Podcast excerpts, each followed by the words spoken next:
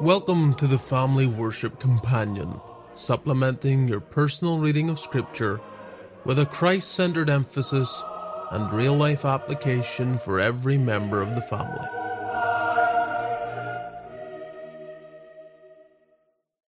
So today we are in Genesis chapter 9, which gives to us God's record of his post deluge encouragement to Noah and the subsequent folly of Noah, the sin of one of his sons, and God's pronouncement of judgment on his son for that sin. It also gives God's covenant that he makes with Noah and all that is entailed in that we will look at in just a moment. So let's look a little more deeply at Genesis chapter 9. So we come to verse 1, and it tells us that God blessed Noah and his sons Obviously, he had spared them, which was a mercy in and of itself. But like Genesis 1, the command that he is giving to man comes in the form of a blessing. He blessed and says, Be fruitful and multiply. And it's the same idea here. Verse 2 underlines the ongoing dominion of man over the creatures and creation. And verse 3 clarifies the right of man to eat meat. Many have argued that prior to this point in human history, man was vegetarian, and there may be some truth to that because there comes this explicit statement with regard to his right to eat meat. Verse 4 brings a restriction in relation to blood. So while man can eat meat, there is certain significance to blood that makes it out of bounds or off limits. In verse 5 and 6, we get limitations on man's interaction with man he is not to shed blood, at least unjustly, and because the image of God is stamped upon all of humanity, it again it puts a fence around how we can treat one another. Now, in that, of course, there is distinction between man and animals, so that the taking of the life of any other creature other than man is different than the taking of the life of a man. But the language is laying a foundation for civil government that requires that if we wrongfully take the life of another, our lives also should be forfeited. Verses 8 through 17 detail the covenant.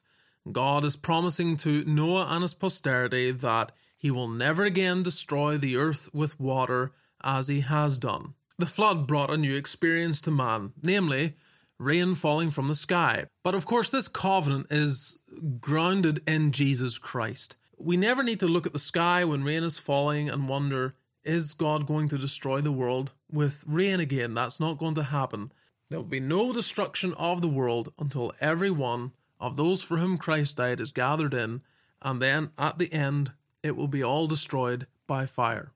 Verse 21 tells us that Noah gets drunk. It's a grievous sin. In fact, we are told that those who habitually get drunk will not inherit the kingdom of God. It is common today for people to mock those that abstain entirely from alcohol, but that mockery does not seem to take into account. The very first mention of alcohol is in a negative light. Now, there are passages that aren't so negative, we, we understand that, but generally speaking, there is at least a measure of wisdom in those that say, not interested, not necessary, I'm going to maintain a discipline in my life that will prevent me from falling into at least one uh, very dangerous sin.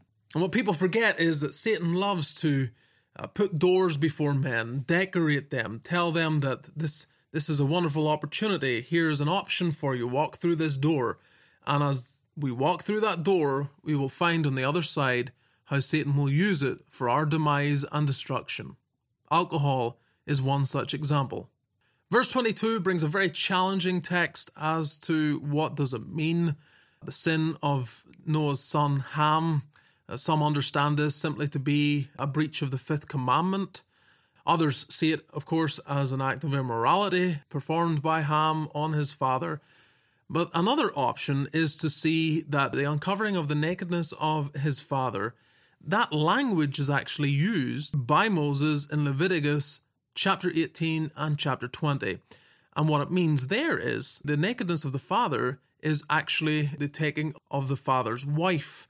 And so that may be how it's meant to be understood. But again, it's just one of those challenging verses, but at the very least, we see this is a distinct act of rebellion. Verse 26 reveals the prophecy of Canaan becoming the servant of Shem, a prophecy that would be fulfilled many centuries from this time. Verse 27 gives another prophecy, and many have understood this, or at least a number have understood this, to be a prophecy perhaps of, of the coming of Christ. So we've had Genesis 3:15, the seed of the woman shall bruise the head of the serpent. Now we're being told something more in relation to that, that this is a distinct act of incarnation in which God dwelling in the tents or the tabernacle of Shem, he's going to take of Shem's seed and dwell there in order to redeem his people. So we come to some application. First of all, we see that God gives his word and ties it to covenant signs. This is always the way.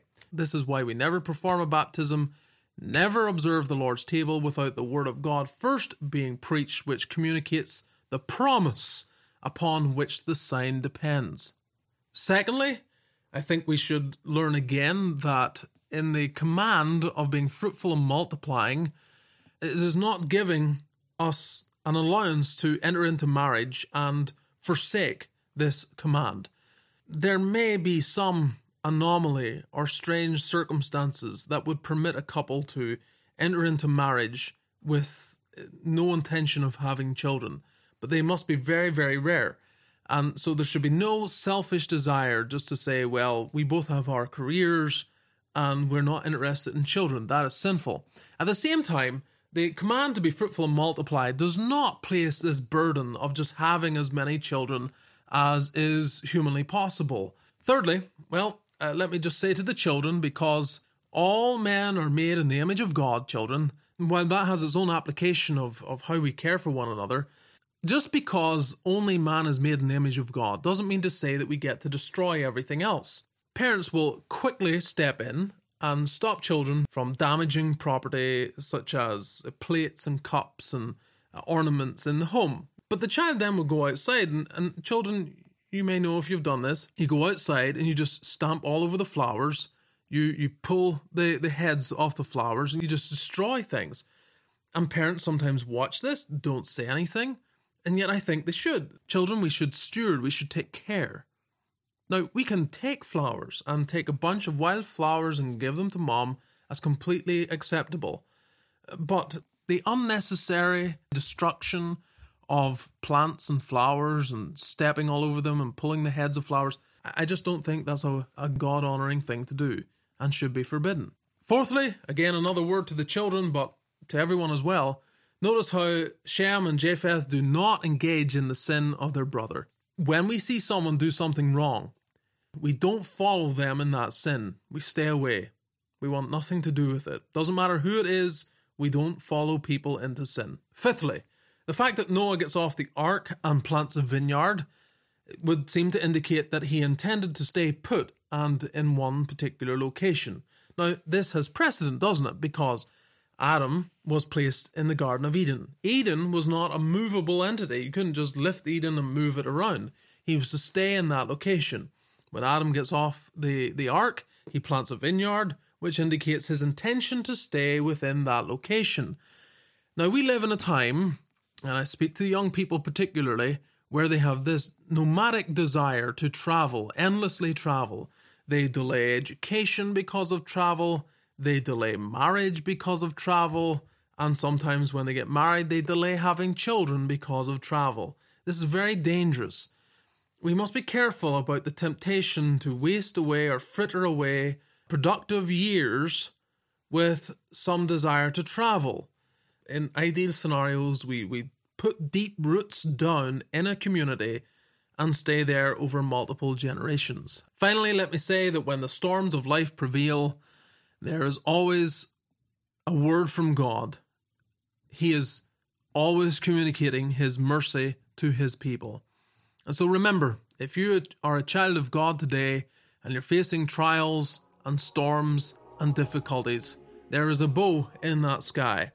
You will find it in God's Word, His promises that stand aloft amidst the dark sky of providence, and they reassure you that God is your God, you are His child, and He is taking care of you and walking with you through every season of life.